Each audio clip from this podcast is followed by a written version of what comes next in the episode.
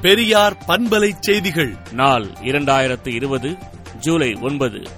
பிற்படுத்தப்பட்டோருக்கான இடஒதுக்கீட்டில் creamy layer என்பதில் மாத வருமானம் விவசாய வருமானம் இவற்றை புகுத்துவது இடஒதுக்கீட்டின் அடிப்படைக்கே விரோதமானது என்றும் தமிழ்நாட்டை பொறுத்தவரை ஆளும் அரசும் எதிர்க்கட்சித் தலைவரும் ஒன்றுபட்டு எதிர்த்து குரல் கொடுத்திருப்பது வரவேற்க தகுந்த முடிவாகும் என்றும் இதனை உறுதிப்படுத்தி தமிழ்நாட்டில் அனைவரும் ஒன்றுபட்டு எதிர்ப்போம் என திராவிடர் கழக தலைவர் ஆசிரியர் கி வீரமணி அறிக்கை விடுத்துள்ளார். உலகளவில் கொரோனா வைரஸால் பாதிக்கப்பட்டவர்களின் எண்ணிக்கை ஒரு கோடியே இருபத்தோரு லட்சத்து ஐம்பத்தையாயிரத்து அறுநூற்று இரண்டாகவும் இறந்தவர்களின் எண்ணிக்கை ஐந்து லட்சத்து ஐம்பத்தோராயிரத்து நூற்று தொன்னூற்று இரண்டாகவும் இந்தியாவில் பாதிக்கப்பட்டவர்களின் எண்ணிக்கை ஏழு லட்சத்து அறுபத்தேழாயிரத்து இருநூற்று தொன்னூற்று ஆறாகவும் இறந்தவர்களின் எண்ணிக்கை இருபத்தோராயிரத்து நூற்று இருபத்தொன்பதாகவும் தமிழ்நாடை பொறுத்தவரையில் பாதிக்கப்பட்டவர்களின் எண்ணிக்கை ஒரு லட்சத்து இருபத்தி இரண்டாயிரத்து முன்னூற்று ஐம்பதாகவும் இறந்தவர்களின் எண்ணிக்கை ஆயிரத்து எழுநூறாகவும் உயர்ந்துள்ளது. பொருளாதார அளவுகோல் என்பது இடஒதுக்கீட்டின் அடிப்படை நோக்கத்திற்கு எதிரானது என்றும் இதர பிற்படுத்தப்பட்ட வகுப்பினரில் கிரிமிலேயரை கணக்கிட்டு சம்பளத்தை சேர்க்கக்கூடாது என்றும் பிரதமருக்கு எழுதியுள்ள கடிதத்தில் திமுக தலைவர் தளபதி மு ஸ்டாலின் வலியுறுத்தியுள்ளார். தமிழக மாதிரியை பின்பற்றி மத்திய அரசும் ஓபிசி இடஒதுக்கீட்டை தொடர வேண்டும் என பிரதமருக்கு தமிழக முதல்வர் கடிதம் மூலம் வலியுறுத்தியுள்ளார்.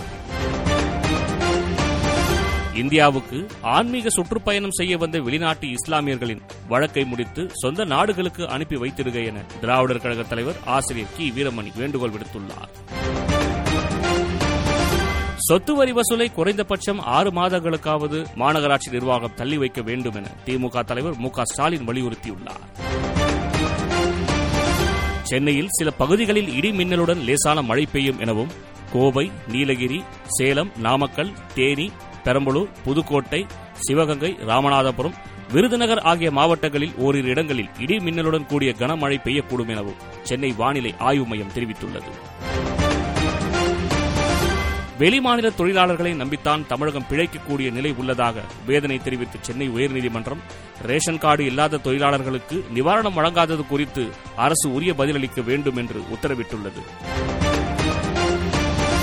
திருச்சியில் எரித்து கொலை செய்யப்பட்ட சிறுமி கங்காதேவியின் தலையில் காயம் இருந்தது என போஸ்ட்மார்ட்டம் செய்த டாக்டர் இதனை தெரிவித்துள்ளார். இதனால் சிறுமி சடலம் கிடந்த இடத்தில் அதிரடி ஆய்வுகள் நடத்தப்பட்டு வருகின்றன.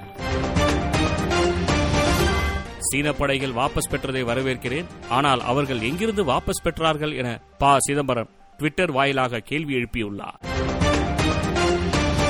கொரோனா பாதிப்பு தொடர்பாக ஆய்வு நடத்துவதற்காக மத்திய அரசின் வல்லுநர் குழு தமிழகத்தில் முகாமிட்டுள்ளது. இன்று சுகாதாரத்துறை அமைச்சர் விஜயபாஸ்கர் உள்ளிட்டோருடன் இக்குழுவினர் ஆய்வு செய்கின்றனர். லடாக் பிரச்சினை தொடர்பாக இந்தியா அடுத்து செய்ய வேண்டிய விஷயங்கள் நடவடிக்கைகள் குறித்து இந்தியா முக்கிய முடிவை எடுக்க உள்ளது. இதற்காக இந்திய தேசிய பாதுகாப்பு ஆலோசகர் அஜித் தோவல் முக்கியமான திட்டங்களை வகுத்துள்ளார் என செய்தி வெளியாகியுள்ளது. போலி தங்க கட்டிகளை சீனாவின் பதினான்கு நிதி நிறுவனங்களில் டெபாசிட் செய்து இரண்டு புள்ளி எட்டு பில்லியன் டாலர் அளவிற்கு கிங் கோல்டு ஜுவல்லரி கடன் பெற்று மோசடி செய்திருப்பது தற்போது அம்பலமாகியுள்ளது. கடந்த ஐந்து ஆண்டுகளாக இந்த மோசடியை கிங் கோல்டு ஜுவல்லரி செய்திருப்பது ஜீரோ ஹெச் ரிப்போர்ட் மூலம் தெரிய வந்துள்ளது மேலும் விரிவான செய்திகளுக்கு விடுதலை நாளேட்டை விடுதலை டாட் இன் இணையதளத்தில் படியுங்கள். பெரியார் பண்பலை செய்திகளை நாள்தோறும் உங்கள் செல்பேசியிலேயே கேட்பதற்கு எட்டு ஒன்று இரண்டு நான்கு ஒன்று ஐந்து இரண்டு இரண்டு இரண்டு இரண்டு என்ற எண்ணுக்கு பெரியார் எஃப் நியூஸ் என்று வாட்ஸ்அப் மூலம் செய்தி அனுப்புங்கள்.